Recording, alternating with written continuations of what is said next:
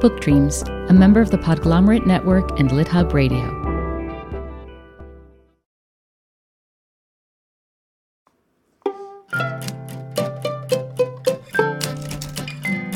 Welcome to Book Dreams, the podcast for everyone who loves books and misses English class. I'm Julie Sternberg, and I'm a children's book author. And I'm Eve Yohalem. I'm also a children's book author. In each episode of this podcast, we use books as a way to explore questions that fascinate us. And in this episode, we consider sex. Or specifically, what happens when you take 27 incredible writers and set them free to write erotic stories in total anonymity so they can write whatever they want? It's one of the most fun parlor games ever. Two best selling authors who are also good friends, Hilary Jordan and Cheryl Lu-Lien Tan, put together an anthology of erotic short stories written by 27 different authors, including themselves. The twist is that while all of the authors are credited alphabetically in the beginning of the book, none of the stories are attributed. So nobody other than Hilary, Cheryl, and the book's editor at Scribner knows which author wrote which story. The list includes winners of the Pulitzer Prize, the National Book Award, PEN Awards, the Women's Prize for Fiction, Edgar Award, and more. In addition to Cheryl and Hilary, we're talking about writers like Robert Olen Butler, Louise Erdrich, Julia Glass, Rebecca Makkai, Helen Oyeyemi, Mary Louise Parker, Jason Reynolds, Paul Theroux, Luis Alberto Urrea, and Edmund White. It is amazing what happens when writers with that kind of talent have that kind of freedom. Here's how Cheryl and Hilary describe the result in their introduction to the book. As we had expected from such a gifted and disparate group of writers, the stories are all over the map. There's queer and straight sex, real and imagined sex, holographic and ghost sex. There's youthful sex, married sex, and senior sex, and one story that manages to cover all three. There are stories of sexual obsession and sexual love, stories of domination and submission, power and surrender. There's revenge sex and sex with strangers, sex as rebellion and sex as holy. There's unrequited sex, funny sex, tortured sex, and tender sex. There's sex all over the world Hong Kong, Nigeria, France, India, Australia, the US. There's past sex, present day sex, future sex, and even sex in the afterlife. There is a lot of sex in this book. There is a lot of sex in this episode. And I mean, already. I don't think I have ever said the word sex as many times in one minute as you just did. I don't think I have either. And wait until you hear what we talk about in the interview. But before we get to that, just a few words about Cheryl and Hilary.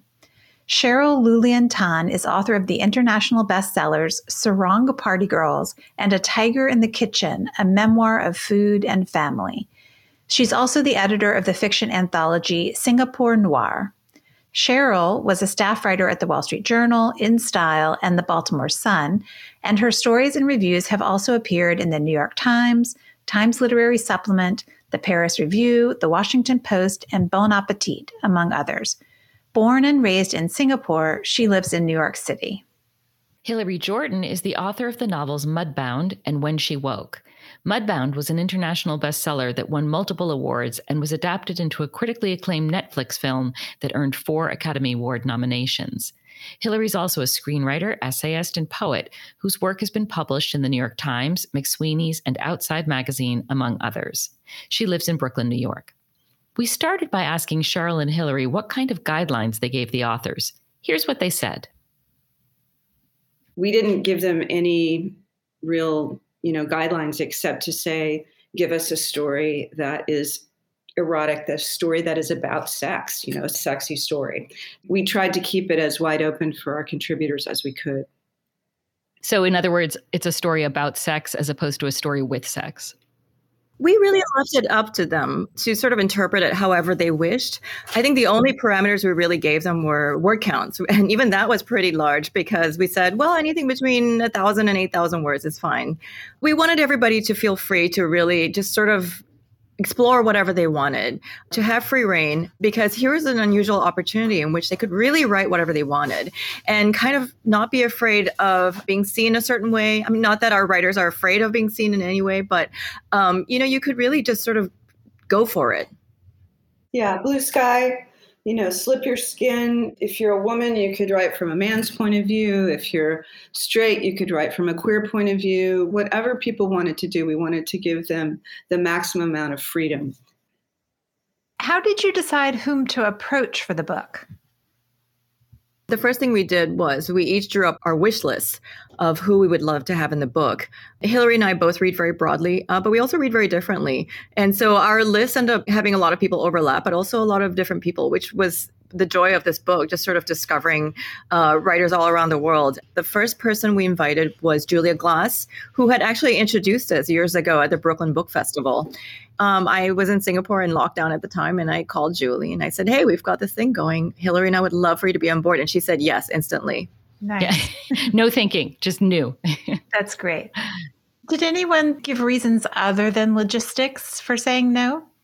You know, like one person that I wrote to said that he was just not really comfortable writing about sex outside of an existing story. Mm-hmm. So just to sort of make up a story because it's about sex was not something that he could do. We also had a few writers who said, you know, I just they, they they confess that they they, they feel uh, squeamish about writing sex in their own books, so they they wondered how they would fare. And one writer was very very funny, and and he's a writer I admire greatly, and he said, I don't even like reading the sex scenes in my own book. Like, I don't know if I would want to put this on anybody else. so that was really lovely. But he was also very like, you know, this book is good. It sounds terrific. I can't wait to read it. I just can't figure out how to write a story that would turn that would not turn people's stomachs. Right. Can I ask? Was there someone or more than one person who you thought, you know what, they are never going to go for this, and they did? There are definitely a few on the list where I was really surprised. And I, you know, it was just one of those when the email comes through and they say yes, and you're like, oh my God, how did that oh happen? Yeah. yeah. There um, were a few people that we were just like, we were pinching ourselves that we got them. Yeah, I mean Jason Reynolds, for example. I mean he's known for children's books and young adult books, and he's wonderful writer. So when we invited him, I thought, well, you know, I don't know, this is really out of the box for him. But he said yes. But there's so many on the list: Helen Oyeyemi, Paul Theroux, Louise Erdrich. We were just so delighted when all these people signed on and said yes. That's great. Yeah. So here's something I've been wondering about from the moment I heard about this anthology. Do you two know who wrote which story? Oh yes our main editors know, the payroll people know because mm-hmm. they had to write checks. And I think that's about it. So we've really kept it close to the vest just because that's the idea and we promised people we would. Um, I mean, our publicist doesn't even know who wrote which story. And so that's how tight we've kept it. You know, our editor, she said, I want to read, do the first read blind. I don't want to know who wrote which story. And she thought that she'd be able to guess because she knows the writing styles of so many of these writers. And when we gave her the list after she'd read it, she only managed to guess two of the 27, which we thought was really interesting. And she was shocked. And I think that really speaks to um, the freedom that this book represents. Because i think a lot of our writers really went they just wrote whatever they wanted which is so beautiful to see. Um, you know men wrote from women's perspectives women wrote from men's perspectives people who were not queer wrote queer perspectives. It was or people set stories all over the world in places where you would not associate them with. So it was really lovely to see. Mm-hmm. and have people told you guesses about the author? Oh i think i'm sure that such and such a person wrote this story. Well, we keep a pretty, um, you know, straight face when people guess. We just say, "Oh, that's interesting." But we did have one of our authors um, say to me, "Oh, I think um, I'm pretty sure I know who wrote this one."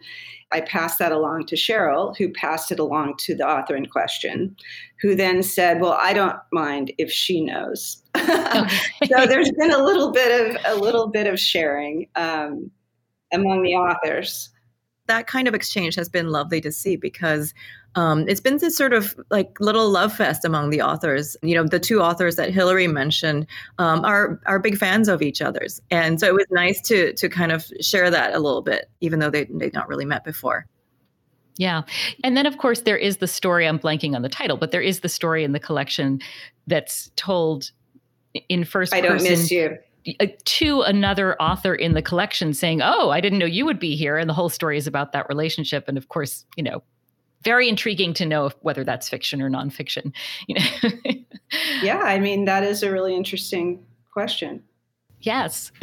it is. Yeah.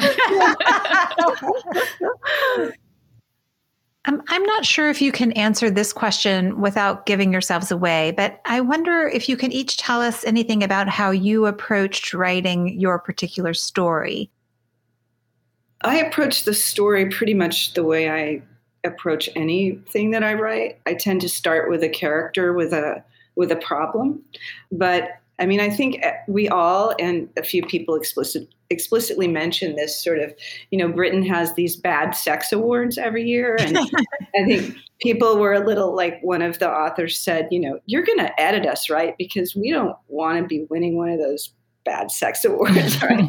I think everybody is everyone who wrote is aware of you know the sort of difficulty of writing originally uh, freshly about sex and and the the ease it is to um, slip into cliche.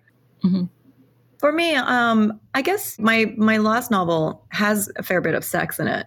In fact, during that editing process, we took out some of the sex because there was just too much sex. Someone thought, but it was a different kind of sex uh, in, in, in, that story. It was sort of like weaponized sex in a way. Mm-hmm. Um, but with this, I guess I approached it the same way I would approach anything else.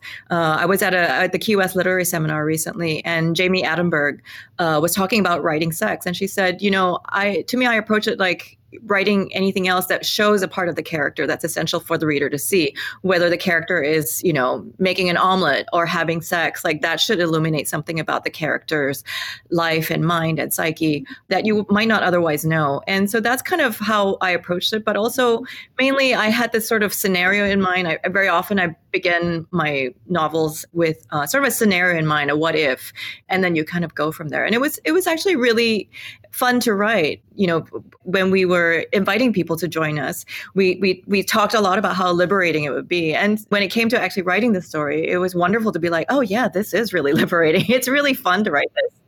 Yeah. What kind of feedback did you hear from the other writers after they submitted their stories? Did any of them share with you what the experience was like for them? The writers I dealt with, they really enjoyed the process and they thought it was really fun. This is really a pandemic project in a way. I mean, we had talked about doing this book for years, but Hilary and I were always different or free at different times. And it wasn't until the pandemic happened and I, I was in lockdown in Singapore in my childhood bedroom, living in my mom's home and going crazy it was a strict lockdown. It was like we could have been arrested for even carpooling. Mm, like, yeah, you know, neighbor to the grocery store. Um, Hilary was in isolation in Maine and then in New York, and we got on a FaceTime call and and we said, you know, this is the time. Now we have time. Let's do it. And when we invited people, you know, I think that they were sort of in that same space in their lives. We heard from many writers who said, you know, this really came at a great time because it really got them out of their pandemic heads and into this world that was really fun for them to inhabit to write this short story. And so, because we started inviting people in summer of 2020, and that was before vaccines. That was when a lot of people were still kind of living in fear, not knowing what's going on. And here we were sending them a letter saying, Will you write us a story about sex? and so, mm-hmm. when they turned it in, looking back, they said, You know what? It was really great. It was kind of what I needed. Yeah, I mean, I think a lot of people had been creatively blocked, especially during the early months. And this was sort of a, an escape valve, you know, in a way. And a lot of people, um, single people especially, weren't having much sex. So this was kind of a, a reminder of human connection and intimacy. Um, it was a fun thing during a grim time. The authors in this collection hail from different countries or different ages, races, religions, genders, sexual orientations, you name it. As you read these diverse stories, what are some of the themes, the common themes that struck you? okay, I'm going to take this one this time. This is one of our favorite questions. Oh, good. As it turns out, um, there is a lot of cunnilingus in this book. Oh, oh yeah, there totally is. it, is the, it seems to be the dominant uh, theme of the book, and we just love that. Male writers, female writers, all writing about that. So um, that was probably one of the big surprises. Mm-hmm. There's also more S and M than we thought, which was just sort of interesting. But you know, the, the main threads through it all were there was just such such joy and sort of the raw beauty of like a physical encounter. You know, everyone was really just sort of celebrating um, sex in all its different forms. And you never know when you're going to meet somebody, how you're going to meet someone, how it's going to turn out, you know, who's going to put what hand where. Um, it's all about connection and it's all about intimacy and needing to feel someone's, you know, flesh on your flesh for a moment in time. Yeah. You know, it's it's like we all know where the body parts go.